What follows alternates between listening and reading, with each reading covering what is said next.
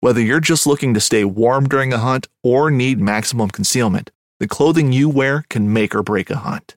At MidwayUSA.com, we understand hunting clothing has come a long way with more meticulously crafted camo patterns, advanced scent control technologies, and weatherproof options to withstand the elements. Hunters have to wait until their favorite season, but shouldn't wait on gear, which is why Midway USA offers super fast shipping. When you're ready for your next system, log on to MidwayUSA.com. At Midway USA, we know the AR 15 is one of the most popular rifles in modern American history. Known for its modularity and widespread use, it's often considered essential to any gun collection.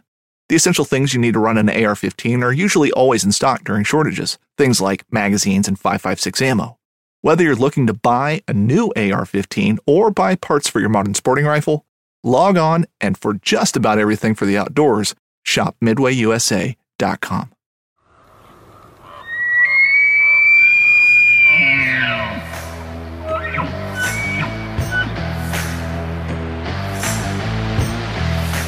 sitting up there jacked with Pepsi. I'm there for the pack out. You just got to pack me in. Committed to the bow early on. Like I love getting close and putting a. You cover a range of stuff on here too, right? Like We call this the uh, the THP World Headquarters. You know, my grandpa Roy Weatherby, I came into like that golden little pocket where there was like four or five different bowls. Just You're Canadian? We're doing Yeah. a Canadian podcast? my name's Douglas Bode. I'm Robbie Denning. Roll candy. I'm in the middle you're, of you're it. back on the podcast and you're back for your week of of doing whatever you do during the week to get ready for the weekend. Yeah, I'm You've right been grinding, man, grinding like Pete. on all fronts. Yeah, Pete. Yeah, we're we're kind of kindred spirits. I think from from what I'm hearing there. Yeah, except my hat's off to you because I'm not trying to record mine. my Well, I would. Uh, yeah, that's, that's- not something I brag about.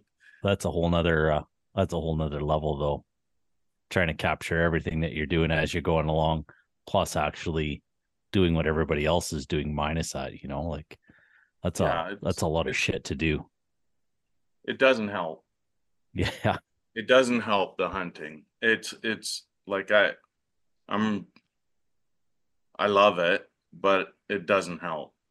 Yeah, but I speaking of help, I did uh, uh, get a cameraman join me for the first time last weekend, and and that did help. I, I almost felt like a hunter again, um, even though I was still filming quite a bit. I, um, you know, it was nice to have someone who understood. Uh, you know shot composition and and what we needed to capture to get it done and i could just you know work on a bit of the hunting um That's awesome. Yeah it it's is. going to be a bit of a, a stress relief to a certain extent. I mean, you always want to know what's on there, but It- yeah, it it's is. one- and now now sorry yeah now that i scrubbed through like his work yeah it's good it's some of it's uh, better than i could uh, imagine putting together myself so it's a level up he's just a kid and awesome. he's just hammering yeah so that's good Yeah. Well, Pete, Pete, you, you've had a hard run at it as well.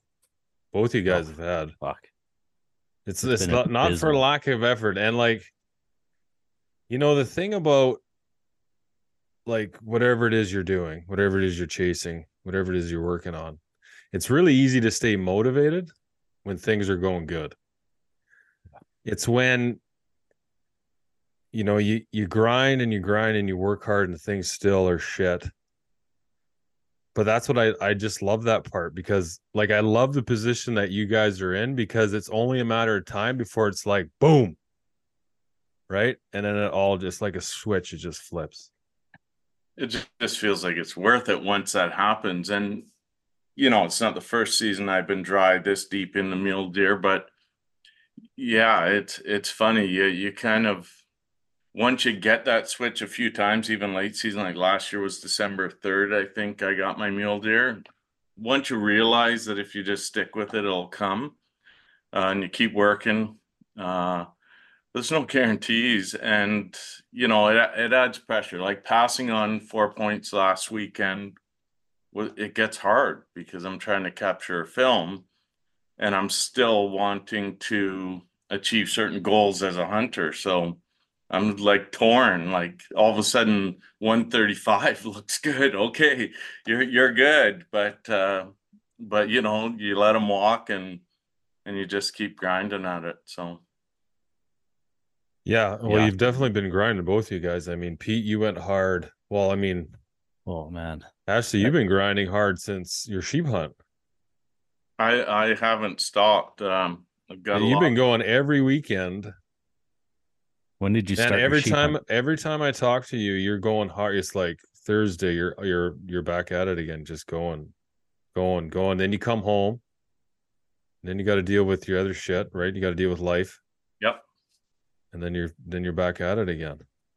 July 28th, Pete. I Oh, wow. flew, I flew in. So you there's been a couple weekends where I've um, you know done soccer with the kids and you know got caught up with the family just to make sure uh, that that everyone knows I'm I'm still all in with my family. Um, but they they're real supportive. So that every it, it's been every weekend. You know, we've had some success. That's good. I'm excited to to share those successes as I work through it. But uh, you know, I still haven't um, got my personal mule deer down. So I'm just gonna keep keep grinding on that. Gone again this weekend. So So when do you get to hunt mule deer till until 10th, December 10th December is, 10th? is Okay. the the closure. And uh, For Region Three, for Yeah, we're- Region Three, yeah. Yeah, we're Yeah. already done here. We're November 10th. yeah, Oh, you're November 10th. Okay. Yeah. yeah. and See, I- actually, he's driving up to Region Three so he can keep hunting mule deer. gotcha. So he's typically not from region three, region two. So he has to drive into it. Um same Yeah. with like I'm actually not far from region three myself.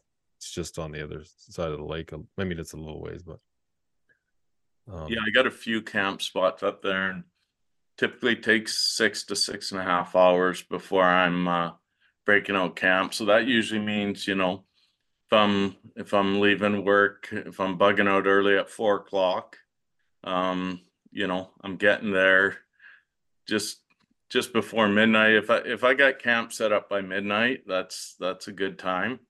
Uh, and then it's a nap and it's it's hit her hard. So what are you doing for camp wise then? Are you setting up a wall tent or are you packing your camp on your back? Uh, for for winter range hunting, it's uh, I wall tent. I have also have this Kodiak canvas tent, which is pretty handy, especially if I'm solo. Okay. I'll just uh, break out the the Kodiak. It's easy to set up one man, and uh, and I still got the wood stove. It's pretty good setup. But um, the last couple weekends, I've been in, you know, full fledged uh, wall tent. I had two guys with me the weekend before last, um, and then I uh, had the cameraman with me last weekend. So Nice. yeah, Yeah, you got to, especially this time of year, you got to be comfortable in camp to to be going hard, especially if you're pulling hours like that, straight from work, straight out. well the thing is like- is you're limited on hours this time of the year, which is really which really sucks. I mean, um it's always the case with whitetail season, uh, you know, late late season whitetail season. Man, it's getting dark at three thirty. yeah, And so, you know, you find you have a lot more camp time than you do either time behind the glass or get into your spot or getting out of your spot. So it definitely adds to the challenges as you get into it later in the year. Yeah, I'm definitely. I don't know about on. I don't know about you, Ashley. Like, I'm I'm I'm solo. I'm just strictly on whitetail right now, but I imagine it must be running through your head right now, big time. Just the daylight alone and being like trying to prioritize certain areas. Like, if you're hiking into an area, it's like that's how I'm kind of running my whitetail right now. Even though I leave first thing in the morning, it doesn't take long. You know, a couple kilometers or whatever, and all of a sudden it's noon, and it's like, oh shit, you only got four and a half hours or whatever left and it's dark you know what's your next move so i imagine you must be you know especially for those high country mule deer and all that kind of stuff Yeah, I'm feeling that. Like I, you know, for sure. Like uh, part of the the whole plan of sort of leaving work and knowing I'm going to be destroyed with sort of a three hour nap, and then I'm hiking in the dark out there to get the first day in. I I know it gets dark early, so the Saturday night's always a recoup night, go to bed early and then then I'm recharged to give her full again on Sunday. But you know, it's um I, I'm lower right now. I'm only sitting at about a thousand feet in elevation, Okay. in area that I've been hunting. So, and the snow line hasn't been um, conducive to that. So usually they're pushed out into the sage and and the type of ground that I'm the breaks that I'm hunting by this time. Like last year, I was seeing a hundred deer a weekend. There'd be you know six to twelve bucks mixed into that, and um, you know uh, that's not happening this year. So that the the battle is you know when you when you start seeing the weekend pockets um, dwindle away and the rut tapering out, you know you start thinking you know do I need to push up to 1600 do i need to push up to 1800 do i need to because you know those the does aren't snow tolerant but they also won't come down. The breeding does typically won't come down until that snow is going to start pushing them and then the bucks are going to follow them even if they do head back up a little bit and belly belly drag in the snow. You know when you're in the rut th- they're going to want to come down if the does go down. And they are more snow tolerant, so they'll go back up for the security, but they'll chase them down. And right now, they're not chasing them down because there's no reason. So uh, I'm, you know, part of me is like, okay, just stick to the plan. You know, they're gonna come. Just stick to the plan. You know, you only seen 30 deer last weekend. You you know, you only seen 30 the weekend before you're seeing a lot of resident, you're seeing a lot of does with fawns. So those guys are down there early. They might even have been down there for most of the year where the the feed's easy for the fawns. You know, they don't have a reason to be up high. And yeah, it's, it's just a real mental game where you're just It- like, am I it- doing the right thing? it gets to the point though when you start looking at the cal- calendar and you, then you have to you have to determine whether you're going to make a move or not to go up higher after them know what i mean? It get you uh, know you're you're sitting there you only have like the unfortunately the deer don't wait for us. So if they're up high they're running up high they have no reason to come down. Then you know you you kind of gotta you kind of gotta just either make the call like it's tough too. It's like well do i sit here and and wait or do i go up into the higher thicker stuff where you know it has its challenges too because the higher you get in elevation the thicker it gets the harder it gets right? So it's a tough call for sure because like you're losing a lot. The higher you get the less glass you get to use because you're getting into that thicker more condensed topography. Whereas you get down a little lower and you're into more of the flats you can just see so much. But again it's like well you know like you said the rut's dwindling down and what do i do? It's like flip a coin. It's like do i come down and wait? Do i do i stay here and wait for them to hopefully get pushed down? Or do i go up and chase them up there? It's tough call. Yeah, it's um I I feel like there's a, there's other weighing sort of things on my mind about it too because when I'm trying to capture a film, as soon as you start saying thick and up Yeah. high and Yeah. so up high is where I love. Like I, I love Yeah. it. Like let's go high, let's go hard, let's let's push, you know, thigh deep if we got to through the through the drifts and and whatever. But when we start saying thick and tight, it starts to mean Mhm. hard to film. yeah for sure and, that, and that's capture, where and that's where it. Adds a whole new element of difficulty is because you're definitely limited because you're filming and a lot of that you were self filming you're definitely limited to the places you can go and to the areas you can push into because you're just not going to get like you get into that thick stuff. Yeah great but it's not going to capture a good video I'll, I'll get great thick thick stuff hikes. Hey, I can do thick stuff hikes and and and knee deep snow hikes. Hey, that's that's great. That looks great on film. But you know, capturing the actual activity of the harvest and that becomes that that's where I think on a macro level the the filming really is changing me as a hunter. I'm I'm selfishly saying, uh, and maybe it'll help me. Uh, um, it forces me to to niche down in the style of hunting I do, and to work areas very hard and work a variety of areas. But they they got to tick those criterias that, you know, it's got to be filmable. It's got to be productive ground and it forces me to then be patient to to let the deer cooperate but you start getting really nervous when the rut's on the taper end and uh you know you're seeing some scraggle four points uh going through you're just like wow. You know you, the hunter in you definitely is just saying no you're you're doing it wrong. You got to get higher. You got to you know find that snow line and then chase that 300 feet below the snow line. That's where everything's happening right now. But so Yeah, I, I've definitely. been ner- I've been nerding out on desktop to on a couple spots that I hunt to say, okay, the this is filmable. I filmed here before, so I can probably push up and, and get it done here. So but Mhm. it's it's still slightly tainted. It's not just my hunter's eye that's happening. Yeah, Yeah, it's one thing for- to make a hunt plan to actually go out just for yourself. It's another thing I never even thought about that. To make a camera plan. Yeah, Yeah. it's the whole thing's the shot listed and planned, um, more so and more so. Like the the more I work on the production quality, which is still not there in, in my opinion, I the more it, it the more it sort of pigeonholes me to be more selective on criteria outside of hunting. Yeah, which doesn't help. No, for sure.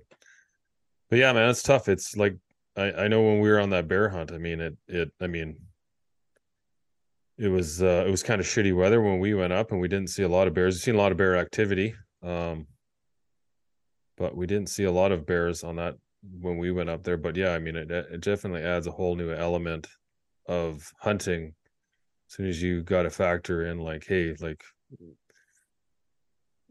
going this way, yeah, you could go this way, but what quality of video is it going to produce in doing so? So you got to really be cognizant of like your surroundings, angles, all that stuff. And it definitely adds a whole new element of difficulty to your hunting, especially mule deer and mule deer in a rut. I find because like I I I haven't hunted mule deer in a rut for a long time, so um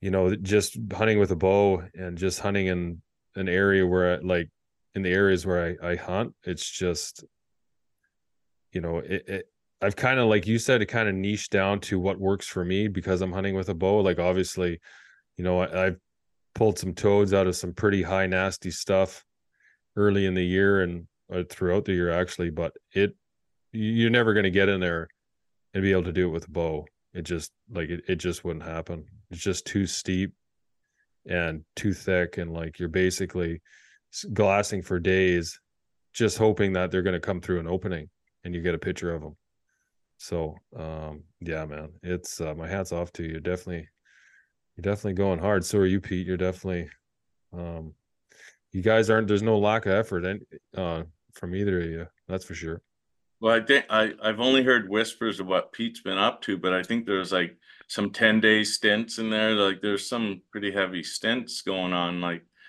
uh, are you seeing bucks? Well he had you had a you I had a- pete had the moose draw I had went the hard moose for draw. that Yeah. Oh, Yeah, okay. I, I've had an ex- it's been a, an abysmal year for what's in my freezer. But seeing that when I look back at, you know, starting from my archery at the beginning of the year for elk, running into moose, man, I have had opportunities upon opportunities for the bulls.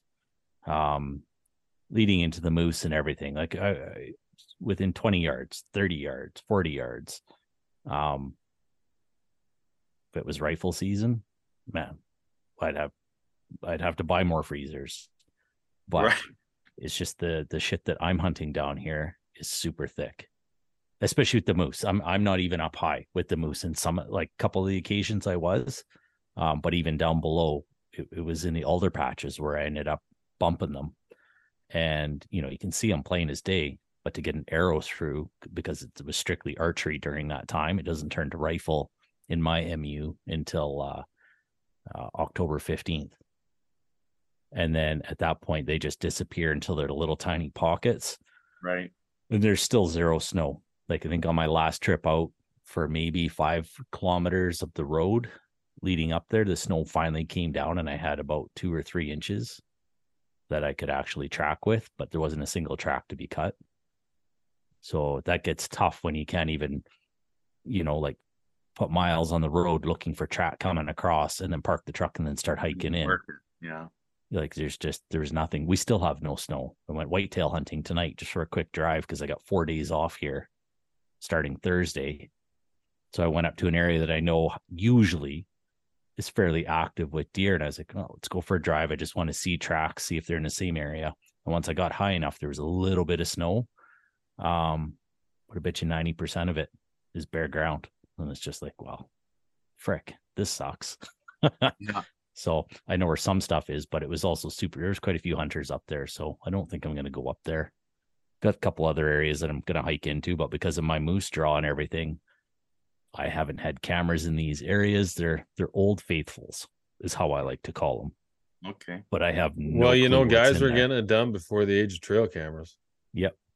So we'll just see what's happened in there, and I'm just gonna pound ground. But we're yeah, we don't even have any Yeah. snow forecasted for for this The next week. The so snow is nothing. definitely there's definitely a lack of snow ev- everywhere, and it's funny like compared to last year. I know like we had snow before Halloween, which is unheard of. Yeah. And like we were out on uh I took the boys out with uh my dad on Sunday morning. And we were up high, like really high, and there was very little snow. An inch maybe at the most. Couldn't believe it. Where typically at this time of the year you'd never even get in there unless you had a snowmobile. Yeah, I remember that with your moose hunt last year. You had to Mhm. have a snowmobile to get even to where you were there. Yeah. Um yeah, it's crazy and like I I know when we, when I was hunting mule deer in October, we did a lot of glassing in areas where that in the past have always produced good mature bucks. We weren't seeing nearly the quality of bucks we've seen in all the years past. Okay. Um, so I had kind of have a feeling just talking to like, I know they had a hard winter too, um, up there where we were where we we typically hunt mule deer, and I have a feeling that, and it came fast too. So I, I I'm kind of feeling like you know, a lot of those big those mature bucks they might have got caught in that stuff and they might not have made the winter might you know and just the length of the winter like it was for for here for this for you know southern BC to have a winter that starts in October and doesn't leave till April is unheard of. So that's a long winter for those deer to survive through. And it, we got into some pretty nasty temperatures. Yeah. Uh, on December 3rd or 2nd, I can't remember exactly, when I shot my mule deer, it was minus 28 that morning. Yeah, crazy. Yeah. Yeah, that that's pretty cold. Um, for the area I'm hunting, you know, usually the cold days are, you know, minus 21 kind of, you know, that's when it's starting to be peeking out at what it gets for cold and see Mhm. minus 28 at that point and there's already there was a foot of snow right down through the breaks. You know, that's that's equaling a, a pretty tough winter, I'm I'm pretty sure. Um, I'm hopeful that you know we don't have you know a huge impact on the bucks and that they they are just coming down with the snow s- slow coming but you can't help but think that that winter was pretty tough right so Yeah, for sure. I remember mule deer hunting, and well, we were both talking to each other at that time, and so it was you know probably November fifth to 9th ish, and I remember it was minus twenty down here. Like it, th- something Yeah. just flipped the switch, and I've never hunted in minus twenty in the beginning of November. That's usually a December kind of deal. yeah for sure So yeah, Yeah, it was cold. It was long haul. unusually cold last year, and and just you know, lots of snow, and it just lasted. It was a really long, hard winter. And I I know I've talked to, um, you know, really you know guys who put a lot of time and and and studying into winters and deer management and winter ranges and all that stuff and you know you talk to robbie denning and he'll be the first you know first thing he says the the biggest killer of mule deer is winter. So um you know and i just can't help think that just seeing just the seeing the lack of quality like it and if if it, i'd only been in there for a year or two it might you might just think of it as okay well you know maybe maybe last year was just a good year. But being in there enough now and knowing the people i know that have been in there you know for decades now and hunting with the people that i hunt with.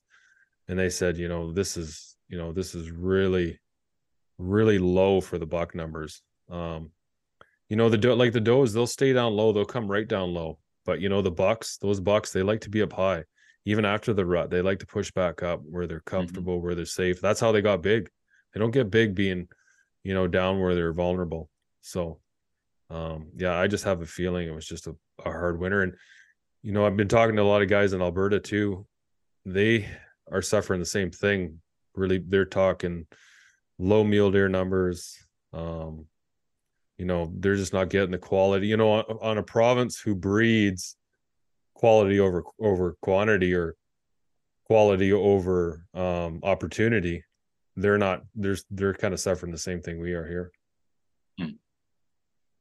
Yeah it and from the hunting perspective like back to what pete was kind of saying and i think what i was trying to touch on too is snow is information. It's the best information you're ever going to get as a hunter, um, whether you're in a new area or an area that you're used to.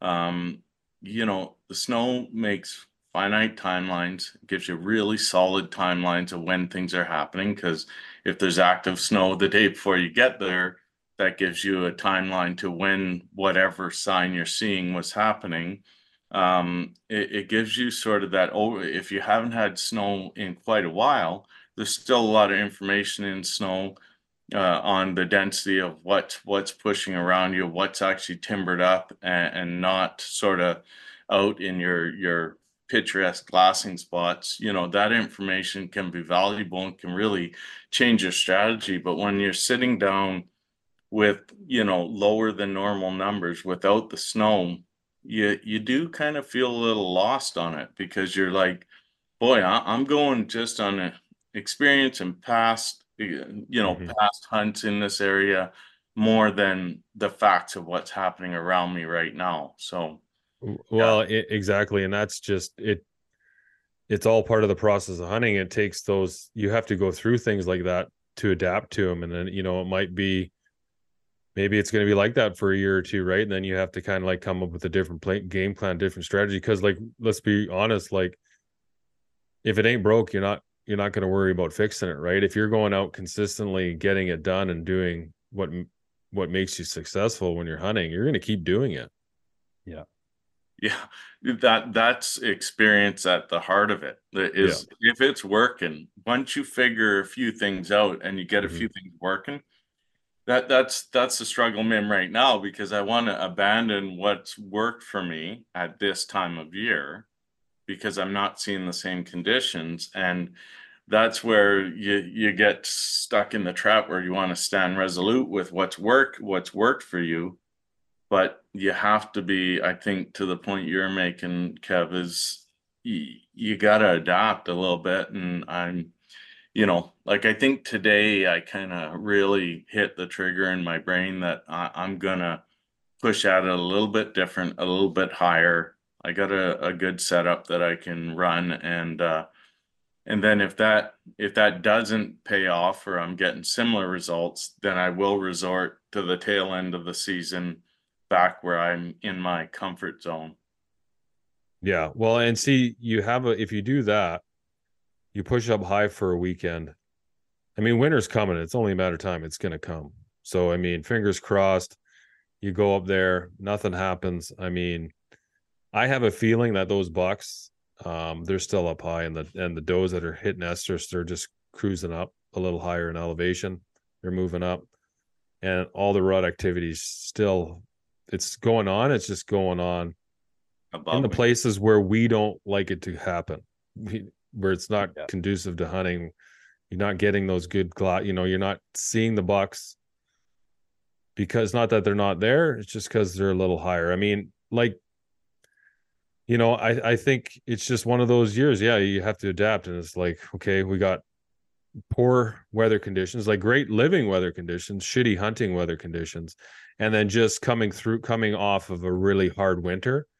I think, um, you know, it's just just got to adapt a bit and and try new th- constantly just try new things and then until it works right and then um like you said that's experience now th- then when those when this situation happens again and i'm sure it's going to you'll you know you'll you'll have all the knowledge for it couple gear changes. Yeah. Yeah, then something else will happen. Like some predators will get thrown into your mix too. That'll chase things around a bit. yeah the wolves That's- will That's what I found out this weekend. I went to my check on my whitetail spot that's been sent Kevin a few pictures this year. All summer I've had cameras like, okay, this I'm gonna try this area, I'm gonna learn this area. And I had enough time to go check cameras and you know, pretty much a run and gun kind of thing, make my plan for the weekend. Got home, turned on the cameras, or turn, you know, played the SD mm-hmm. cards and Yeah. you got wolves coming in two days in a row. And I'm not saying they're killing anything, but we're definitely not seeing like they've changed the patterns of the deer for now anyway because well one they don't want to die Yeah. but sure. they, they've definitely changed up like even my hunting partner was on one side of you know i worked down low he worked way up high and now we saw nothing and it was just like just the other week we knew that there was lots of does and i think we spotted like one doe when that was it, It was yeah they tough. definitely uh, throw a wrench into your plans i mean especially you know when you're playing a calling game and animals know that there's wolves or pre- a lot of predators heavy on the predators in that area you don't get the same response in it as you do in an area where you know the the predator to prey ratio is a little more of what it should be naturally. Like you're not getting those elk aren't bugling as loud as or as often as they normally would if they're constantly getting harassed by el- or wolves. So and the whitetails too it definitely changes the whitetail patterns. When you have an area that's you know heavily populated with wolves or predators i find it's yeah it's a lot. It's- Yeah, and, when they're grouped up in the winter range, like last year, exactly what Pete was just saying. I'd hunted one weekend, seen 120 deer, lots of deer. I couldn't miss, even if you're a bad glasser, you're just hammering, you're just dook dook dook. There's deer, there's deer. The next weekend I came in and right, um, sort of on the way into camp, I'd noticed a pack, a wolf pack had come through, just crossed the through the timber, you know, and then I went down working down to the breaks next week and got my father-in-law with me, you know, and then all of a sudden, you know, through the timber again, just just you could just see the pack sweeping through in multiple areas. We seen 10 deer in the Mhm. exact same spot. So that just drives them back into the timber, drives them back up higher and into their, you know, little micro zones where they just like wolves don't get us here, so we're going to be here. Well, guess what? We don't get them there either very often because it's it's in the nastiest of the nasty. They they they really go sheep brain and they they just get right into the to the cliffs of the breaks and and hang tight. Yeah. yeah they're definitely good at putting themselves in situations where they they won't get killed when they feel pressure that's for sure Yeah, I mean, there no no doubt when the wave comes through, they they you know they send a pretty loud message. They they knock out a few numbers. I I'm actually going out with the BC Trapper Society um, this winter. I'm going to film a, a wolf hunt with them, so I'm pretty excited to see that and to help contribute to um, predator management in in some of the areas. It's pretty neat. Like looking like they had the provincial biologists and um, you know, a bunch of people that have done aerial studies of the area and they've done some predator management in the areas where, you know, to try and help balance, uh, particularly for moose, they were they were targeting there were some areas where there was high predation on on the moose. And uh you know the amount of recruitment they seen just from their effort of of one year uh was amazing. And there's still wolves in the area. It's still you know it's still all the ingredients are still there. It's just there's certain areas where you know it just gets really in, intensely imbalanced um and, and you know and then the the moose can really struggle to recover from that so. Yeah, for yeah it'd be neat to see i'm looking to capture the whole story like i want to sit down with the co i want to sit down with the biologists I want to sit down with the members of the bc trapper society and and and really dig in on the technical data that they're using to sort of um, just to get a better understanding uh, of what's happening because they're they're real land stewards. They're out there, you know, while we're hanging stockings and and doing all our our things, you know, they're still out there grinding on their sleds and and and sort of keeping an eye on things. So I'll be pretty pretty interested to see what they got to say. Yeah, I was talking to at the uh Southern Interior uh Sportsman show last year. I was talking to some of the trappers there, and they were saying that they're just there isn't the trappers like they used to be, and I think it's kind of one of those dying trades.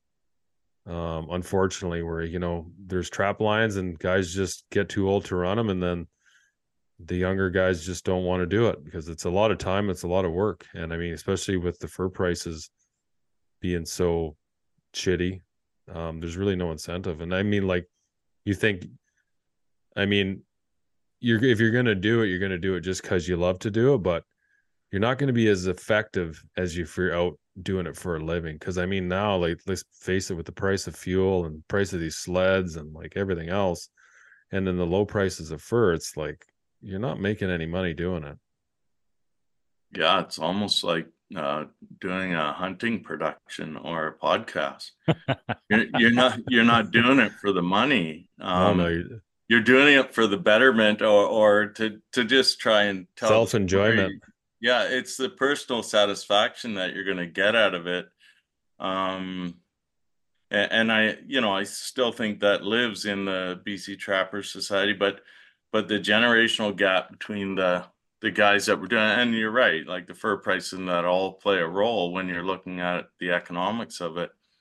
But the only people that are going to be continuing to trap in in our generation and next generations is you know people that are just bitten by the bug that that's what they want to do. Yeah, and, and you know sure if they can contribute to their bills with that and then subsidize with another job it's a lifestyle that they're choosing more than you know it's i think gone are the days where you know you're going to um you know build their house in the okanagan and and get it all off fur like i, I just don't Yeah. think that's there anymore no, I, I think if you're gonna, you know, the future of it will be you're doing it just because you love to do it, and it's just basically extension of extension of the hunting season. I mean, I know I love getting out in January, February, and you know, calling and taking the kids out hunting rabbits and stuff. You know, you're just waiting for spring bear to start. So, um, yeah, I, I feel you're right there. It's just going to be an extent. Like the people that are going to do it are going to do it because they love to do it. But yeah. Not Yeah. going to be looking at making a living with it for sure. yeah for sure. So this weekend, same plan, this weekend uh similar plan for sure same area, same area. same area. I'm gonna knock up 300 meters i think or 300 feet push Sorry. to a little higher three elevation. three to 600 feet higher so up up in that uh 13 1600 foot range. Um i think i should be heading into the snow that's hitting in the area. Um try that really hard this weekend. Um you know maybe squeak a bonus day in there if i need to. If things are looking good it's going to be hard to pull me off the hill at this point. It's, it's sort of going to be uh yeah uh, it's it's gonna Well, I mean, you know, you got it done late last year. yeah So I know i know you never, and you I- never did it. And then I've pulled deer in the past. I mean, it was a while, long time ago, but I remember December 5th pulling deer out of region three. So, but we had a lot of snow and they were, they were pretty low. By Uh, then they'll be forced down for sure. Uh, like I'm banking on the fact that over the next two and a half weeks, there's gotta be snow that's gonna hit to make it uncomfortable. And then, you know, even though how the many times are you checking the weather app throughout the day? Uh, I, there's no less than twice a day that I will look at the weather forecast in the area I'm at. at. It, that Yeah. is an absolute fact. And Oh have man, I const- apps I just take- constantly check the weather, and I'm just w- hey, I'm just sitting back waiting to go hunting. So, um, I'm just waiting for you to get it done. So, and I'm constantly watching the I weather. know, so I I could, know, I could, I know I, I'm, I got you hung up there a little bit, uh, but yeah, I just can't. no, it's all good. We're like, fortunately enough, Region Three is not far away, and you're allowed a buck in Region Three and a buck in Region Eight. So, I mean, uh, I'm gonna save my Region Eight tag, but uh, you know, taking the kids out and spending time with with my dad, their grandpa. I mean, it's hard to beat those mo those opportunities when you get them. So, uh, I do appreciate you splitting your whitetail uh regions up like that uh while the while us lowly old mule deer guys are still out here slugging away for our for our one and doneer. Yeah, I'm telling like earlier the better. I mean, Well, yeah, I'm trying. hey, it's not like earlier and I mean early in the season. That's one thing I found about you know back to like really honing in on your skills and like your style of hunting because everyone's style of hunting is differently and it's going to be more conducive I find to quality animals and like I killed way bigger mule deer with a rifle than I ever have even had the opportunity of drawing back with on a bow but I'm hunting completely different areas. right. I mean, you know, I'm not. There's nothing wrong with the bucks that I'm taking with a bow. I mean, even the buck I got this year, you know, was a good, nice wide four by four. Dandy. yeah, absolutely. Um, but it's just you're not like you just got to you got to ex- like I've just had to accept the fact that you know you're. I'm not hunting the high alpine in the early season. I'm hunting more like the mid, you know, the mid valleys and those bottom bucks, which they just don't produce as big of quality as bucks as you get in finding that high thick timber. right. Um, so, um, but yeah, I, I, you know, I really enjoy hunting them a little earlier. Um, but I, you know, having said that, you got to be. We are at pretty high even. I think we were even at that time. We are still a lot higher than where you are now. Um. So, um, but that's just the area, right? That area we're in. We're not. Up, we're we're basically hunting. We're not in that high thick stuff. We're we're basically just below it hunting that stuff. So you still get some flat. You're getting that sage. You're getting those little those little areas of pockets of hay and stuff, and the grass, tall feeding grass. Um, but and then that's when they're really predictable. I find at that time, right? Um, because they, you know, they're they're looking for, you know, we try to focus on a place where there's water. Um, and it's just basically throughout the day timing and figuring out what where the sun's going to be and what they're going to do because i mean you find it you early morning you find some some deer first thing you got to be looking for is where they're going to go where they're going to bed down because it's only a matter of time. They're going to go to a spot where they can bed down and pretty much on a dime you could bet your you know you could bet your house that they're going to sit down there for a bit and as that sun moves around they're going to get uncomfortable they're going to get hot they're not going to like the spot, so they're going to get up and move. And usually, when they move the second time, sometimes it's three times, but they're going to get into a place where they're not going to move, and that's when you you make your plan. Um, but yeah, like I said, it's just not those areas are just not conducive to like those big to getting those bigger high mass quality bucks that I still believe British Columbia produces because like we see you know, you, you see, especially with Facebook and Instagram now, you see some slobs, you know, once in a while, once a year, twice a year, through, you know, talk to even when I went over to see my taxidermist there, when I dropped my last elk off, he had a pretty big muley in there. It was probably 190, Wow. 190 class, you know. Yeah, So we- we- the- Definitely, definitely, we have them here. I think it, it's fairly unsung, to be honest with you. I, I think we're we can be competitive with a lot of places that are very renowned for their buck quality. I just think, you know, I, I don't know. It, it, it's just the way we're hunting them. We're going out, we fill our tags early, and you know, you because you got to grind for those guys, and you got to be able, you got to be able to pass 150 bucks to get to that category, and including myself, there's there's not a lot of people that can. You know, well, and the thing about mule deer too is they're so hard. Like you can't pattern the damn things, and so when you're doing your scouting or you see one cruising through that thick timber, or he just happened to poke his head out, and you got a glimpse of him. He when he runs back when he moves back into that thick timber, man, and you know what it's like in there. Like you're like for them, they're moving at three times the pace that we move because we're got to move over these trees and under these trees and like you're soaking wet and it's thick and you're making noise and it's like man that's why they go in there and that's why i love like i'd love like i could just imagine the deadheads that would be sitting up in some of those those hillsides way up top you know you know the 2400 2600 meters. I bet there's some bruisers up there. But i mean like you never find them. I mean like sure guys you know they're just hiking and randomly they'll they'll come across it but we don't like our topography is just so much different than you get like where you see like down in colorado and wyoming and you know places that utah that that produce big good quality bucks. Not that you know not saying that we don't have them but they're just like you said they're just so hard to track down so hard to find and so hard to keep your eyes on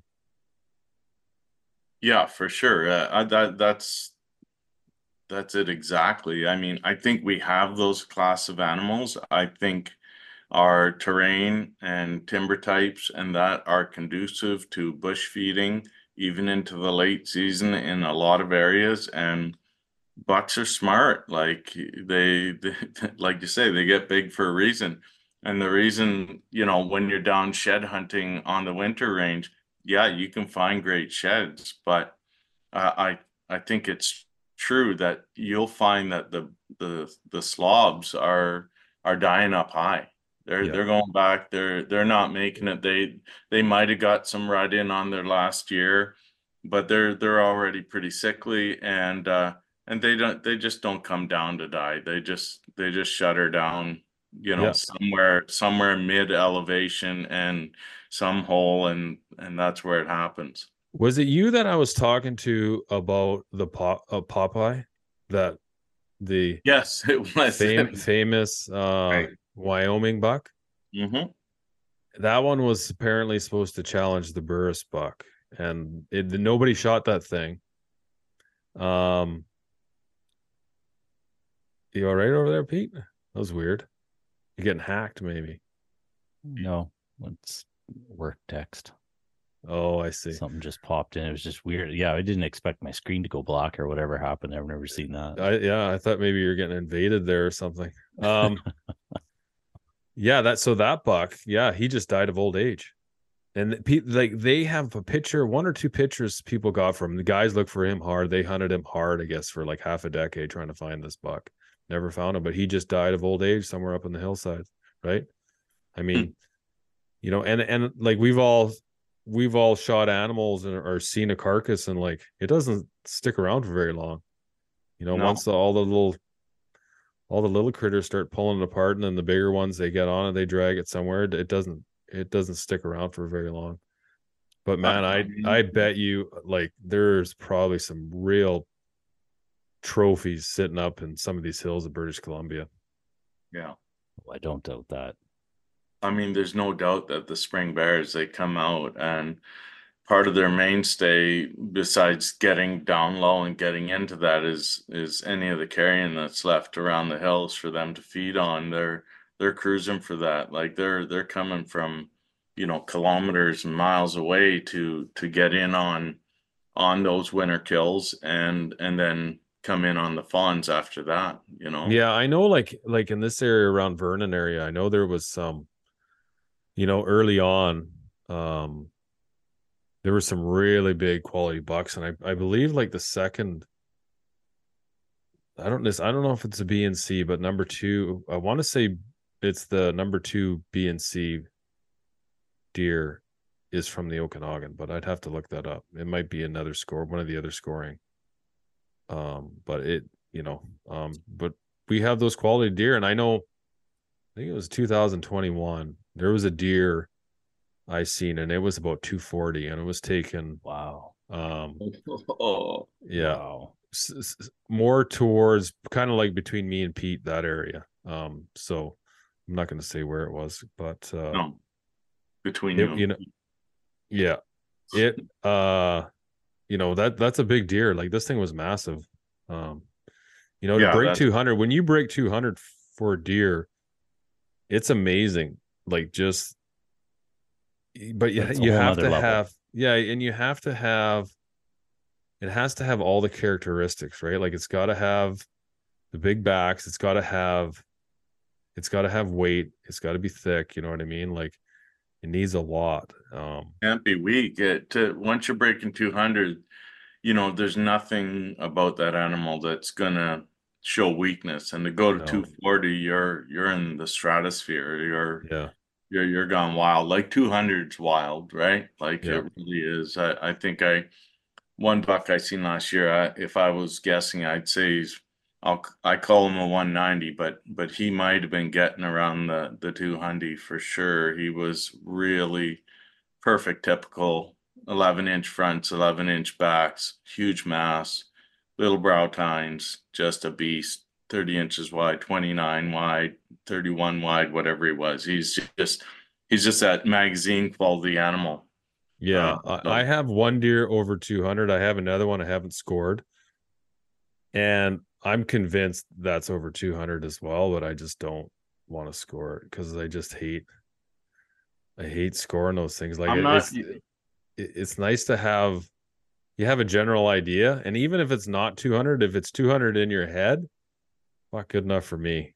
It's a good enough term of reference for me too. I have, you know, I'm I could I've been a devout meat hunter for almost my entire existence and and then you know it's only recently where I'm like okay not necessarily the score matters but the class of animal matters to me personally like I, I would like to just find some exemplary examples of a couple different species of this province and uh you know and and, and say I done that Yeah. that- that's what it is. I, I want to say I done that. I worked hard and I, I passed up on things that that didn't meet that. And it doesn't mean it's 200. It may be far under 200, but it's it's just going to hit me when I see it. I'll, I'll know what I what I need to see. I think so.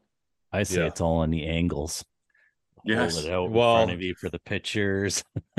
How Get a true little is GI that? Joe guy. eh? How Oh, true you- is GI Joe guy on there too, and a little mini Ashley. I love I'll just, I'll just be back there patting the hind quarter. Yeah. you got like this. You're sitting there like this. They yeah, could barely, yeah, you could barely touch. Oh, oh, Yeah, barely, that's got their hand yeah. just barely. that's right. Well, I'll put it. I- Yeah. okay, there you go. I'm touching the deer. Yeah. Laying out full behind, and not big guys to begin with. And it's funny, like, so like the the elk I shot in September was a lot bigger than the one I shot in Alberta. And I showed Pete a picture of the elk I shot in Alberta. And he's like, "Holy fuck, that thing's fucking huge!" And like, I always take my pictures. I'm always up close. I don't like standing way behind it, like just touching it or trying to get a fingernail on the antler or trying to touch holding onto its tail or you got its leg dragged 12 feet behind it or whatever, right? I like like it is what it is, but Yeah. That one picture I have of the elk, it looks like it's on it, so that elk, it's got really good. What is that? Right side is really good. So sure enough, like the guy, and like most of the time when I'm hunting, I'm hunting by myself, and like you know this, Ashley. Like I don't give a flying fuck about pictures. I don't care about pictures after. I really, I'm just like fuck it, like whatever. Like the thing's laying on the ground, I'll take a picture. So I took a picture of that elk I shot in September, and it's laying on the ground, and it, it doesn't, it doesn't look that big. Doesn't justify it.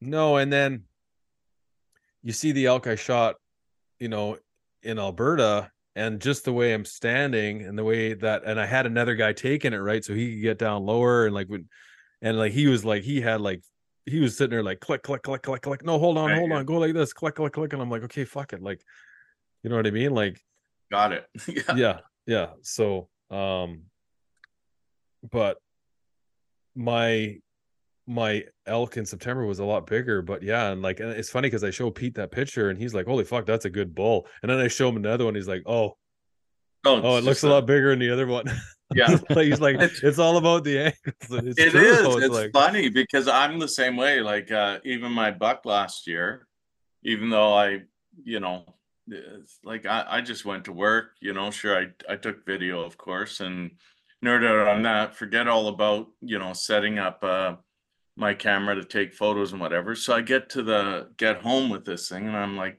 to my wife, hey, uh, let's take a picture of me with this buck in the backyard.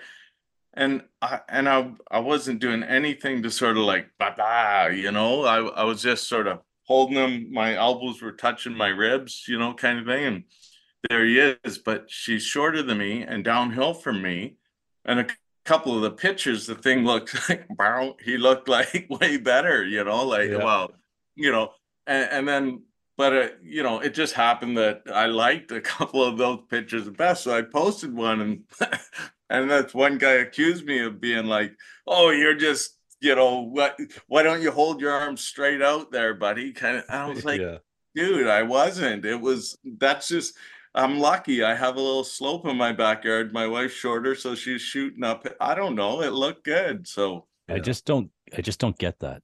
If you like the picture, hit like. If you Yeah. don't, keep on scrolling. yeah 'Cause I- guess well, what? I, I we don't give a fuck what you want what you say. I Like, actually oh. DM'd him too and just said, "Hey, dude, like I'm, dude, I'm just a no, a, everybody, do you right? take Uh, I'm that- Just, just take. but some you're the kind of guy that I I feel like you probably you probably like like you probably answer all those DMs and like you you you take the time to reply and do all that stuff and like I just Well, feel like you're the personal guy that that you you do that. I've been Maybe- lucky. Uh, it's true, uh, like that. You're bang on, absolutely. Uh, but I have a limit too. Like I'm not, I'm not gonna get trolled and, and let it bother me. It's just yeah, gonna be bam, into the see you later basket. But I, I just was personally like amused to the point where I was like, dude, like I, I'm not trying to glorify this more than what it was. Uh, you know, there just- there isn't a post I don't think like every post there's always some fucking idiot that has something to say about it. It's ju- it, it, I don't understand because I'm not bitten with the idiot bug where I want where I want to say something. Even if someone is overly glorifying, even if their deer looks like a hippopotamus sitting in front of them, I don't care. I a good, good and funny. Haha. You you you know that that deer looks bigger than it is. I can tell. No big deal. Great. Mm-hmm. Congrat- You- congratulations. Congratulations. Yeah. Congratulations. End yeah the story. do whatever you want yeah and and thanks for sharing by the way that like let's Yeah. get it all out there who cares shit Well, yeah, I, yeah. I mean, and and like you know instantly, and so like yeah, move on. Yeah, it's funny, but like you could tell, like if the bow's out in front of it, and you're smaller than the bow. It's like okay, well, you know, but yeah, I mean, like Yeah. like or don't like, and move on. Fuck, who cares? yeah yeah for sure But at the end of the day, yeah, I mean, it's cool to see people shoot big shit, and like that's all for the hunter. It's not really for anyone else, and that's why I hate.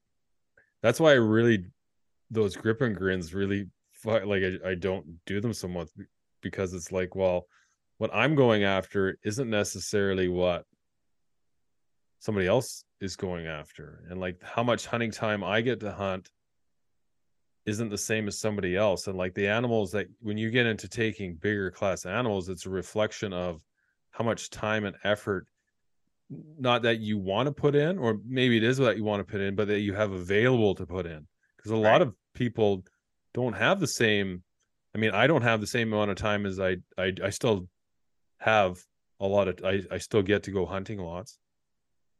But i don't go near i don't get the opportunity to go do the kind of scouting and do what I used to do. There's no like because I have kids and I have obligations now, and like it's apparent I'm not pulling out, I'm not getting the class of animals that I that I was before, especially with mule deer. You know what I mean? I feel like with elk, elk are a little different.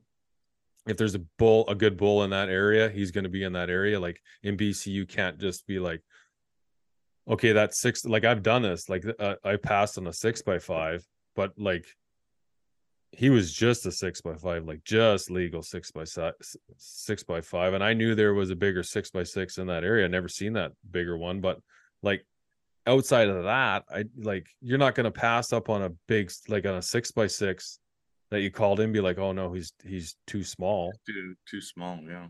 It just so happens like that year the genetics or that bull moved in and he took over the herd that you're hunting but uh, you know elk are a little different or completely different than mule deer. I mean you know they're vocal they're you know they're a lot they're a lot lot different than hunting mule deer. But i find like when you're hunting mule deer it's you got to put the time into it like to get those bigger class you got to spend a lot of time scouting. And to do that you got to sacrifice a lot of stuff at home. And you know um it comes down to like i was on um Beyond the Kill podcast the other day, and we were talking about time, and you know, it it rang true. It's like you only have so much time, and like if you're spending more time doing one thing, if you're spending more time concentrated on hunting, you're not spending the time you need to with your family and your kids and with work. And it's like you only have a hundred percent. So if you're giving 75 to hunting and the outdoor, whatever it is you're chasing, you're only giving 25 to work and home and um it is what it is right? And then so but back to like the grip and grins like those are all are sorry um quality of deer and it's like it's all like it's all in perspective and that's why i hate those. I, I not that i hate them i just like i i tend try to steer away from them myself is because everyone's situation is different and it, it's not supposed to be about the picture for instagram with your deer. It's supposed to be about your experience and the people you're out there doing it with and sharing it with and and and all that rather than just, you know, what you're taking I'm, home or what kind of picture you're getting. I'm glad to hear that because that's all I've got is pictures of my experience. Yeah, well, there's hey, no you know animal I got, I got a whole, I got a whole YouTube channel dedicated to the experience. you know, eh, but I take. But and the thing is, you guys are still, you guys still go out and you still do it because you love it. Yeah. Right. You love it. Yeah, so I love it a lot more a than test of... just a grip and grin. Yeah, for sure. Oh, yeah. And you know, there's nothing wrong with going out and just targeting big animals. I mean, that's part of the challenge, right? I mean, if that's, but when you're comp- like, don't the the comparison is what I, you know, is, is to me it kind of is one of the things I don't like. It's just the comparison and like everyone has to feel like, oh, you got to shoot big bucks to be accomplished hunter. No, you don't. I mean, like some of the most accomplished hunters I know, like they're not they're not horn hunters, they're meat hunters. Some of the best hunters I know the same uh, for sure. And and as for a creator, from me, my perspective, um, I guess I'm I'm a creator of some sort, but uh, I'm you know, I like the rest of it.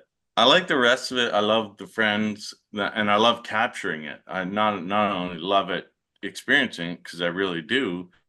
I just think it's worth capturing and worth putting out there. And hey, you you can just you know move on if you if you're just looking for the glory shot. That's cool. Like that's that's understandable. We all get satisfied by seeing that a beautiful harvest, a 60 inch moose. Everyone loves it. You know, you're gonna love it.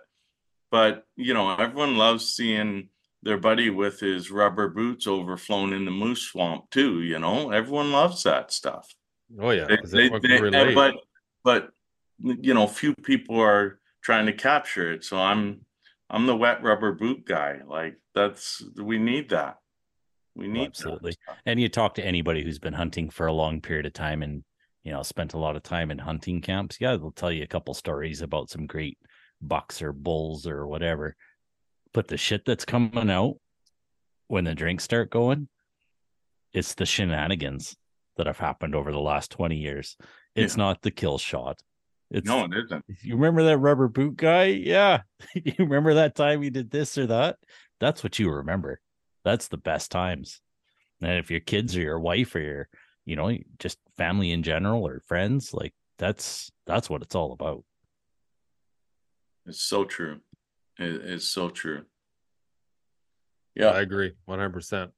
Well, buddy, um I guess we'll wrap it up. We've Sounds uh, good. I know you probably got lots to do. It's Tuesday, so you got what, two more days and you're back after two or three when you heading out Thursday, Two, Friday. two and a half there, and then I'll be uh, vacating and, and going for it, and then So what at what point of the week do you feel like a zombie? Uh, Monday, like I, like it, it that there's there's no question in my mind that my attention span in this time of the year is greatly interrupted by the pursuit and the, and the capture and and sort of like the whole the whole stew that I'm mixing up. It's like I'm so deep in it, it's not even funny, kind of thing. Yeah. Yeah. So, but I mean, yeah, I mean, I, I, I, I think this weekend's going to be your weekend. You're going to get it done. It's only a matter of time, right? Like you're at the point now, like same with Pete, like you guys have been going so hard that it's just, and that's the thing about any, like not just hunting, but anything you do in life is like, it, it's those points that, like, like I was saying earlier, like it's easy to stay motivated, motivated when things are going well, but when things aren't going well and everything is working against you, it doesn't matter what you're doing, no matter if you're hunting or playing sports or at work or whatever. It's when everything is going against you and you just keep staying in a positive mindset and you keep pushing and you keep just focusing on the things that are in your control and you just keep doing all the things that you know you have to do and you just keep going day in day out day in day out and then all of a sudden it's like boom it happens and it's fucking awesome and it's like there's no you forget like you wouldn't want it to happen any other way like you you embrace all the suck and you're you're happy that it was it was so hard because it just makes the reward that much sweeter Oh yeah. So true. Like crazy gold miners out there with just a pickaxe trying to trying to make it happen. And yeah when it happens, it's like "Oh, I knew it. I knew Yeah, I was yeah. gonna And I just knew it 'cause they- they just I just hang they in didn't there. quit it was only a matter of time they just Don't didn't quit. quit Keep yeah keep picking away, man. You're gonna get there. Yeah. yeah for sure okay guys thanks Okay, a lot Ashley. Have a good Right one. on. Right on. okay see you pete Have a good one.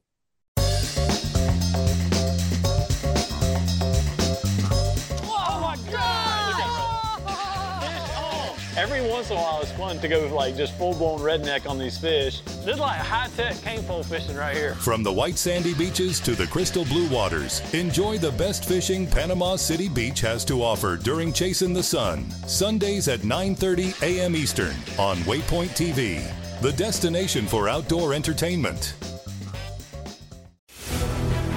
You go out there and the fish are where you think they are, any one of these casts could be the bite. It's the most exciting fishing that I know, right here at Hawks Cave. Oh, that's awesome. Experience the best saltwater fishing the world has to offer. Don't miss Thursdays with Saltwater Experience, brought to you by Golden Boat Lifts. Every Thursday night from 7 to 10 p.m. Eastern on Waypoint TV, the destination for outdoor entertainment.